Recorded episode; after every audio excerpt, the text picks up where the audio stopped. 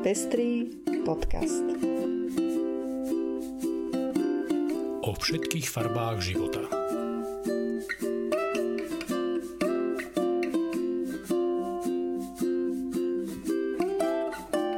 Vítame vás pri 69. vydaní Pestrých správ. Toto sú informácie, ktoré prinášame.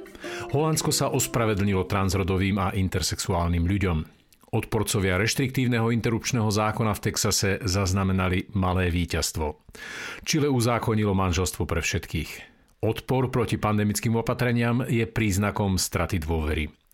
Parlament nezvolil komisárku pre deti korona spomalila inkluzívne zamestnávanie. Ja som Lucia Plaváková. A ja som Ondrej Prostredník. Na príprave podcastu sa podiela Albert Vrzgula. Nájdete nás aj na portáli Patreon. Ďakujeme, že viacerí nás už podporujete a tešíme sa, že vám záleží na šírení osvety v oblasti ľudských práv a ochrany menšín. Ak sa chcete pridať k našim podporovateľom, nájdete si náš profil na patreon.com. Srdečná vďaka a príjemné počúvanie. Holandsko sa oficiálne ospravedlnilo transrodovým a intersexuálnym ľuďom, ktorí boli nútení podstúpiť sterilizáciu za účelom tranzície. Rozhodli tiež o odškodnení vo výške 5000 eur pre asi 2000 ľudí, ktorí nútené sterilizácie podstúpili. Formálne ospravedlnenie prišlo rok potom, čo vláda uznala toto zlyhanie spôsobené štátom a prislúbila odškodňovaciu schému. Organizácia venujúca sa transrodovým ľuďom v Holandsku toto rozhodnutie privítala, hoci výšku odškodnenia nepovažuje za dostatočnú vzhľadom na zásah, ktorý bol dotknutým ľuďom spôsobený.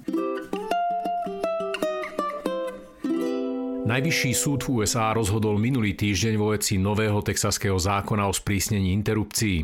Poskytovatelia interrupcií tak môžu podávať žaloby na predstaviteľov štátu pre obmedzenie prístupu k interrupciám. Zákon, ktorý zakazuje väčšinu interrupcií po 6. týždni tehotenstva, však ponechal na teraz platnosti. Rozhodnutie je tak na jednej strane malým víťazstvom podporovateľov práva na voľbu a zároveň je pre nich aj veľkým sklamaním.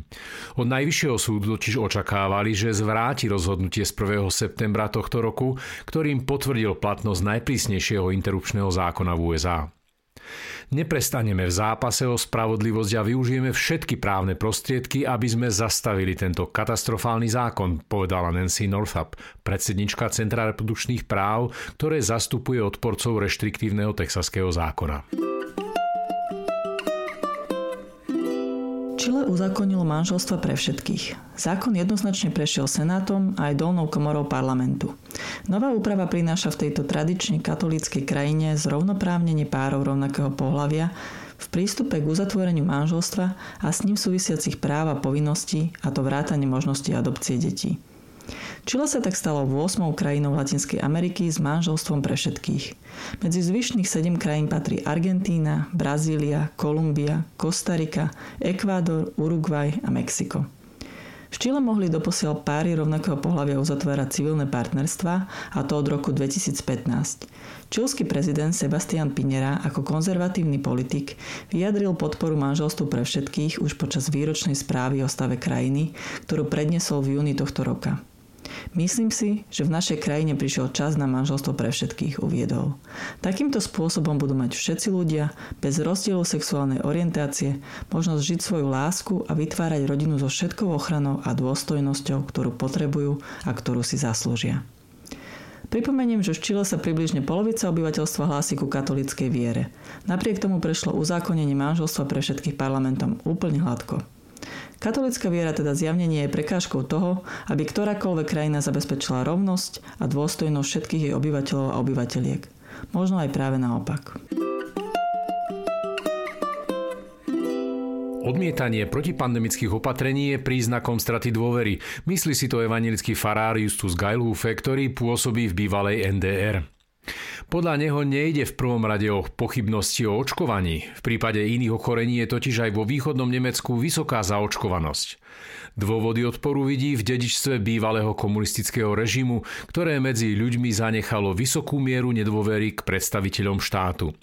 Problém vidí aj v tom, že súčasní politici nedokážu získať túto stratenú dôveru späť a kríza vyvolaná pandémiou tento stav len prehlbila. V Sasku, kde Justus Geilhufe pôsobí, je od pádu komunistického režimu vysoká nezamestnanosť a nahromadené problémy spoločnosti sa teraz premenili na existenčnú neistotu. Ľudia tam trpia nedostatkom uznania za svoju prácu a celé skupiny obyvateľstva prepadajú pocitu zbytočnosti.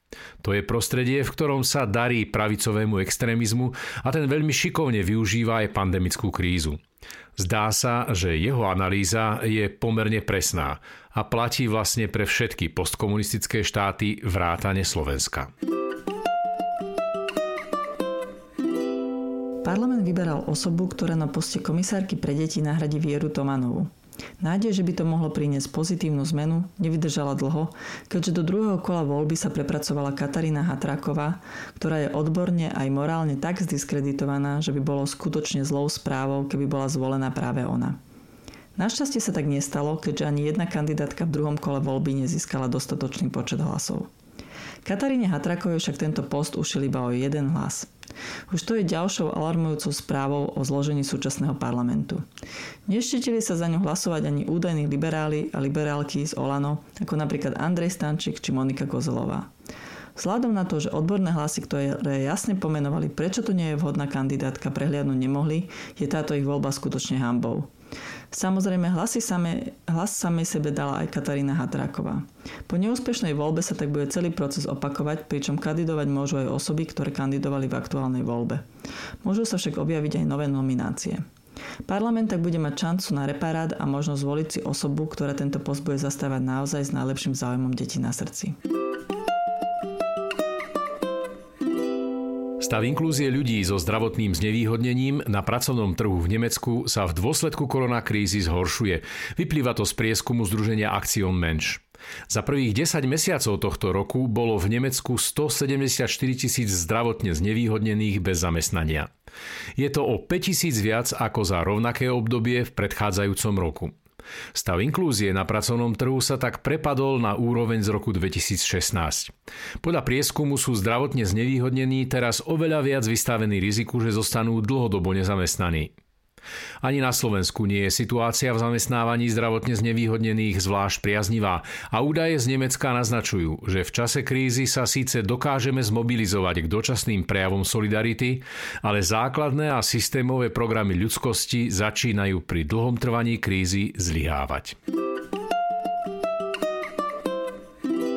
Dňa 13.12. sa uskutoční výročná LGBT konferencia, ktorú organizuje iniciatíva Inakosť.